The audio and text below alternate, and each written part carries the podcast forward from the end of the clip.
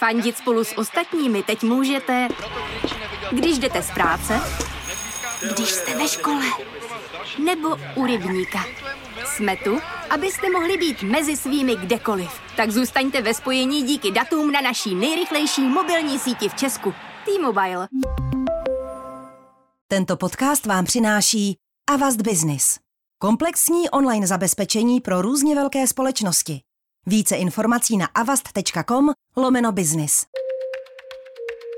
Let's get Brexit done. A new virus is spreading in China. And we're going to the capital. Liberté, Спасибо égalité, всем!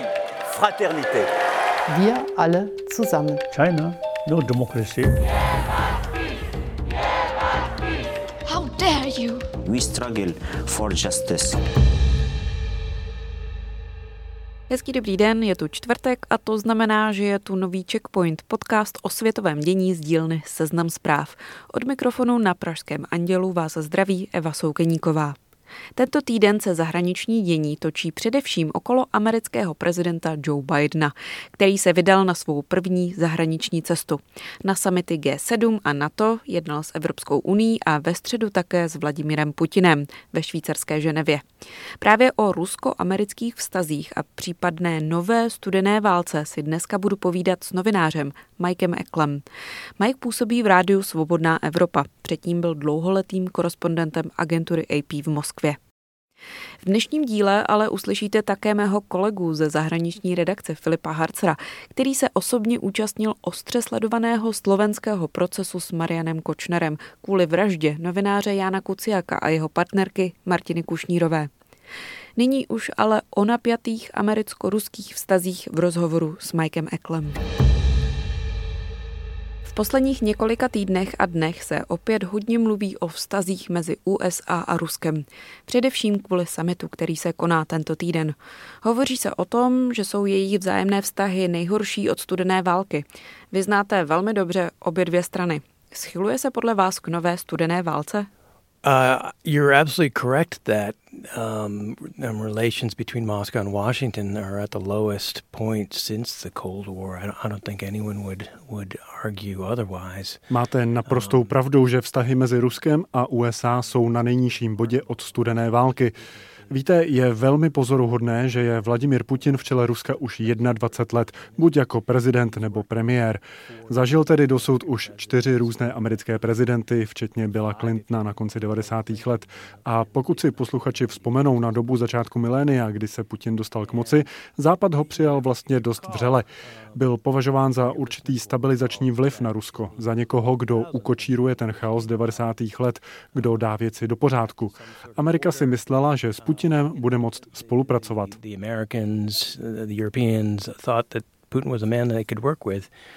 Uh, Myslím, že by bylo předčasné nynější období nazývat novou studenou válkou. Ten termín, alespoň v minulosti, označoval rivalitu mezi dvěma světovými mocnostmi se zhruba stejnou silou, ať už mluvíme o síle vojenské nebo ekonomické. Sovětský svaz byl v podstatě impérium. Rusko ovšem není sovětský svaz, je daleko slabší vojensky, ekonomicky, ale i v takzvané měkké síle. Hodně se mluví například o ruském vměšování, ale na této úrovni, třeba i co se kulturní diplomacie týče, je Rusko daleko slabší než v dobách Sovětského svazu.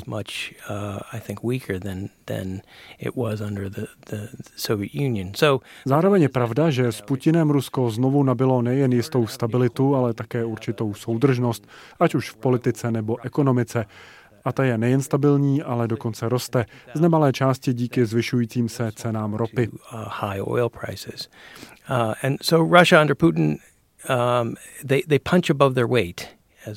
Zkrátka, Putinovo Rusko se snaží chovat, jako by bylo úspěšnější a silnější, než ve skutečnosti je.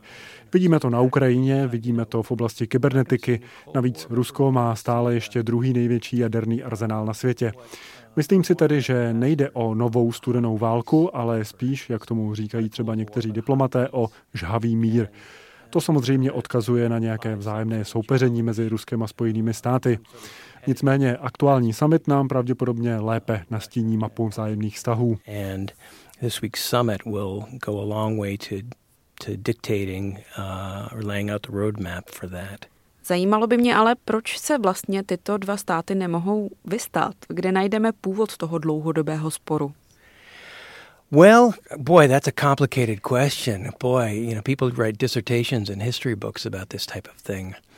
Um, Páni, to je hodně komplikovaná otázka. Eh, lidi o tom píší celé knihy a dizertační práce. Je vždycky trochu problematické příliš se soustředit na samotné osobnosti v politice. Musíme se ale podívat na Putinovi formativní roky, které strávil ve východoněmeckých Drážďanech jako důstojník KGB. Byl tam v 80. letech i v době, kdy padla berlínská zeď. Nemusíme jít úplně do detailů jeho biografie, aby bylo jasné, že jeho pohled na svět a jeho politika jsou ovlivněné právě těmito lety, pádem Sovětského svazu. S tím se pojí i určitý pocit křivdy. Bylo to, myslím, v roce 2005, kdy zazněla jeho slavná slova o tom, že pád Sovětského svazu byla největší geopolitická katastrofa 20. století. A to on i lidé v jeho okolí říkají opakovaně. Cítíme tam nostalgii a lítost. Of of regret for the collapse of the Soviet Union. And so Putin vidí sám sebe jako součást obnovení ruské pozice ve světě. Je ale realistou, ví, že Rusko nebude jako sovětský svaz, to už se nebude opakovat. Chce ale, aby Rusko bylo důležitým hráčem na světovém poli, který bude budit respekt i strach u ostatních a především u Spojených států. States. Putin chce sedět v křesle vedle Bidena a ukázat, že Rusko je zpět a připravené hrát. Chce se zapojit do řešení globálních problémů, chce přispět k řešení situace na Blízkém východě, v Iránu, k řešení klimatické změny, covidu.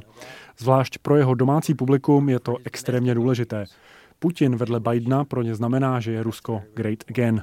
You know, Putin is sitting there next to Biden and he's on the world stage with Biden and Russia is great again. Myslíte si tedy, že z té dvojce Biden-Putin je Putin ten víc soutěživý? I think this is a good point to shift into. To... Tohle je zajímavá otázka spíše z toho amerického úhlu pohledu. Eh, ještě než se Joe Biden stal prezidentem, byl viceprezidentem, předtím senátorem, který se léta zabýval diplomací, cestoval po celém světě a ještě předtím vystudoval mezinárodní vztahy. Takže je to v tomhle ohledu zkušený pragmatik. A jedna z věcí, která v dnešní době ovlivňuje zahraniční politiku Spojených států, je strach, že pokud bude opravdu nějaká nová studená válka, nebude to s Moskvou, ale s Pekingem. Už za Obamovy administrativy se mluvilo o strategii Pivot to Asia, o jakémsi obratu směrem k Ázii. Mluvila o tom především ministrině zahraničí Hillary Clintonová. Amerika přesouvá svoje soustředění z Evropy a Blízkého východu směrem k Ázii a Číně. Čína je velmi rychle rostoucí vojenská i ekonomická síla. Um, the next great rivalry uh, will, will, will come from, because China is a rising economic and military power. Myslíte si, že Evropa, respektive Evropská unie, je také významnou hráčkou na tomto poli? Uh, no question. Uh, it, it's and, and you know it's a complicated calculus. Bez pochyby. Uh, Evropská unie si vytváří dost robustní ekonomické vztahy s Čínou, je velmi závislá na čínském obchodu, takže rozhodně v tom celém EU svou roli má. Další otázkou je, jakou roli hraje NATO, ale to teď pojďme nechat stranou. Předchozí administrativa Donalda Trumpa neměla zrovna pevně ukotvené vztahy s Bruselem. Biden z vylepšení vztahů s EU udělal svou prioritu. Je zatím i úmysl čelit Číně společně. Washington potřebuje Brusel na své straně.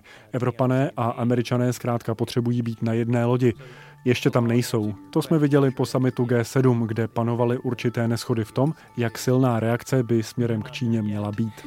Uh, which is we saw after the G7 summit recently in England, uh, there was some disagreement about how uh, aggressive the, the G7 should be in confronting China.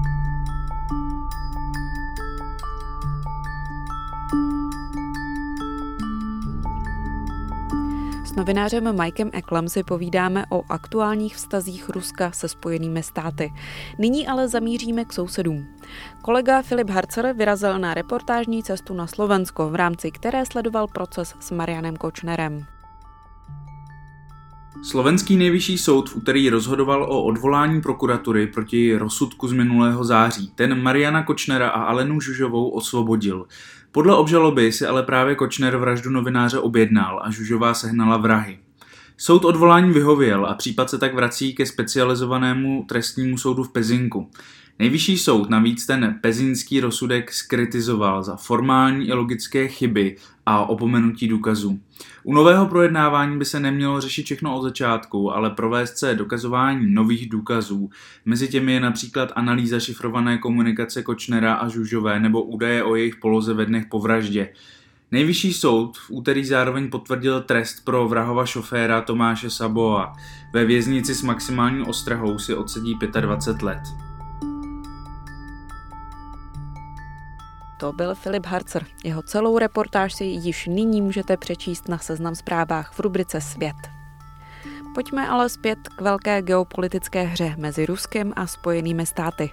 V druhé polovině rozhovoru se s Mikem Eklem budeme bavit třeba o tom, jaký spolu vlastně mají osobní vztah Vladimír Putin s Joe Bidenem, ale až po reklamě.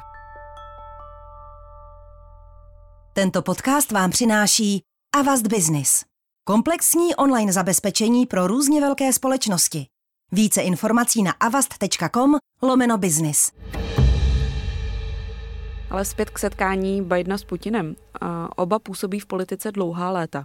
Už se dříve osobně setkali. Jaký mají vlastně vztah? Well, so that's interesting. So uh, I wrote an article last week um, previewing the, the, the this week's summit in Geneva. Uh, uh, it's an article I called it the Joe and Vova show. Uh, Joe, of course, is Biden's first name, and Vova is a is a diminutive nickname for Vladimir Vladimir Putin. Um, to je docela zajímavé. Zrovna jsem o tom napsal článek. Vraťme se k jejich poslednímu setkání, které se konalo v březnu 2011 v Moskvě. V té době byl Biden Obamovým viceprezidentem a Putin premiérem, zatímco ruským prezidentem byl Medvěděv. Biden jel do Moskvy za účelem vylepšit vztahy Obamovy administrativy s Ruskem. Tehdy mezi oběma zeměmi panovaly problémy kvůli válce v Gruzii z roku 2008. Obama chtěl vzájemné vztahy obnovit. Viděl Medvěděva jako mladšího reformátora a technokrata. Biden se tedy v Moskvě setkal s Medvěděvem a s Putinem. Mluvil jsem o tom s americkým bezpečnostním poradcem Mikem McFallem, který se později stal velvyslancem v Moskvě.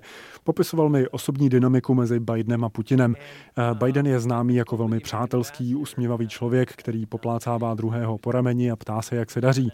Je to součást jeho charizmatu a pomáhá mu to jako politikovi. Putin je oproti němu klasický důstojník KGB, ocelový pohled, kamenný obličej. Setkání mezi nimi vypadalo velmi profesionálně až biznisově, tedy aspoň to otevřené setkání před kamerami. Potom spolu jednali i za zavřenými dveřmi. Nějaký čas poté Biden v jednom rozhovoru popisoval tu diskuzi za zavřenými dveřmi mezi ním a Putinem a řekl něco ve smyslu podíval jsem se Putinovi do očí a neviděl jsem tam duši, on nemá žádnou duši. Biden sice rozuměl Putinovi a Putin rozuměl jemu, mohli spolupracovat, ale nebyl tam ani náznak nějakého nadstandardního vztahu. Není mezi nimi vůbec žádná speciální chemie. Putin je chytrý a má trénink z KGB, takže se mu povedlo vytvořit aspoň zdání přátelského vztahu s Donaldem Trumpem. Biden je ale zkušený veterán, nenechá se od Putina zmanipulovat nějakým pochlebováním a lichocením, aby mu v něčem podstatném ustoupil he, he's too smart to let himself be stroked or, or cajoled or, or, or flattered into, uh, you know, coming over to Putin's side on one policy or another. Moje poslední otázka bude lehce spekulativní, ale stejně ji položím. Můžeme předpovídat, jaký vztah se bude vyvíjet mezi USA a Ruskem? So, I, I think again, after several tumultuous years uh, of the relationship. Po mnoha bouřlivých letech tohoto vztahu tu existuje nějaká snaha o uklidnění. Sázky jsou příliš vysoké pro obě strany. V tomto bodě se většinou hovoří o jaderném arzenálu a o regulaci zbraní. V posledních zhruba šesti letech se totiž postupně bortí jakákoliv kontrola obchodu se zbraněmi, která se datuje od dob studené války a která zajišťovala určitou stabilitu mezi jadernými mocnostmi. Důvod tohoto kolapsu, aspoň tedy v očích Ruska, je administrativa George W. Bushe, která odstoupila od smlouvy o omezení systému antibalistických raket v roce 2000. Rusové ani američané už ale nechtějí znovu pořádat závody ve zbrojení. Vstřícný krok udělal taky Joe Biden, když hned po nástupu do úřadu podpořil omezování zbraní. To je možná oblast, kde by se tyto vztahy mohly posunout kupředu nějakou novou dohodou například. Samozřejmě obě strany zároveň vyvíjejí nové zbrojní technologie, ať už jde přímo o jaderné zbraně nebo systémy zacílení, vozidla, ponorky. Nikdo ale nechce další závody ve zbrojení, jaké jsme zažili v 80. letech. But nobody wants a whole-scale arms race like again like we saw in the 80s under Ronald Reagan and, and uh, Mikhail Gorbachev. Trochu neprobádanými vodami je ale otázka kyberbezpečnosti nebo špionáže. Obě strany mají v téhle oblasti značné prostředky a schopnosti. Co se týče jaderných zbraní, máme za sebou už dekády diskuzí, určité oboustranné dohody a tak dále. Kybernetická problematika je pro nás ale pořád tak trochu divoký západ. Rusové dokázali, že se umí nabourat do amerických vládních systémů. Američané zase dokáží v Rusku provádět kyberšpionáž, umí zacílit na infrastrukturu země. Myslím si, že to ale ani jedna strana nechce. Takže kybernetika je oblast, která potřebuje vymezit nějaká pravidla a nastavit vzájemné dohody. Um, know, and then other things, COVID, yeah, maybe. Um, climate change. Ale jsou tu i další témata, jako je COVID, klimatické změny. Kreml třeba naznačil vůli diskutovat o regulaci skleníkových plynů. A potom jsou tu samozřejmě i lokální geopolitické problémy. Blízký východ stále není v klidu, v Sýrii pořád trvá válka a pokračuje tam humanitární katastrofa a američané i rusové tam cítí příležitost se zapojit. The war in Syria is still ongoing. It's still a humanitarian disaster there and the Russians and the Americans are still have a role to play there. Je to hodně. You know, if uh, what we hear out of the summit is Ano, je tu hodně témat, na kterých se mohou obě strany shodnout. I kdyby byl tento summit pouze cestou k otevření dialogu, měli bychom ho považovat za bezkrze pozitivní. Seen as a wholly positive thing. Checkpoint je u konce. Díky, že nás posloucháte na webu Seznam zpráv nebo v aplikacích. Pokud posloucháte v Apple Podcasts, nezapomeňte přidat hvězdičky nebo recenzi, moc nás to potěší.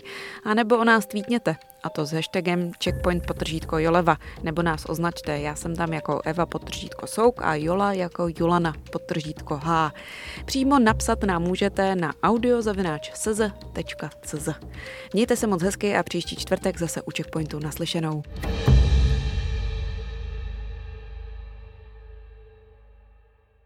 Seznam zprávy uvádějí podcastovou sérii Ve stínu celibátu. Tyjo, teď já jsem spala s farářem. Jako, jako pane bože. Pokud si nevymýšlí, pokud je to pravda, tak je to hrozný problém, ale není to problém její, je to problém jeho. Já jsem věřila tomu, že to neudělá. Když tomu to řekl, tak to nepopírám. Vy prostě cítíte takovou vinu vůči tomu bohu. Před rokem se na nás obrátila paní Jiřina Kočí, která jako vůbec první žena mezi oběťmi veřejně popíše, s jakými důsledky se potýkala v období dospívání a jak se jí žije se zkušeností ze sexuálního zneužívání i po 25 letech. On vykradl celý ten obchod a oni ho chytli až tím rohlíkem. Celou sérii ve stínu celibátu poslouchejte na Seznam zprávách a ve všech podcastových aplikacích.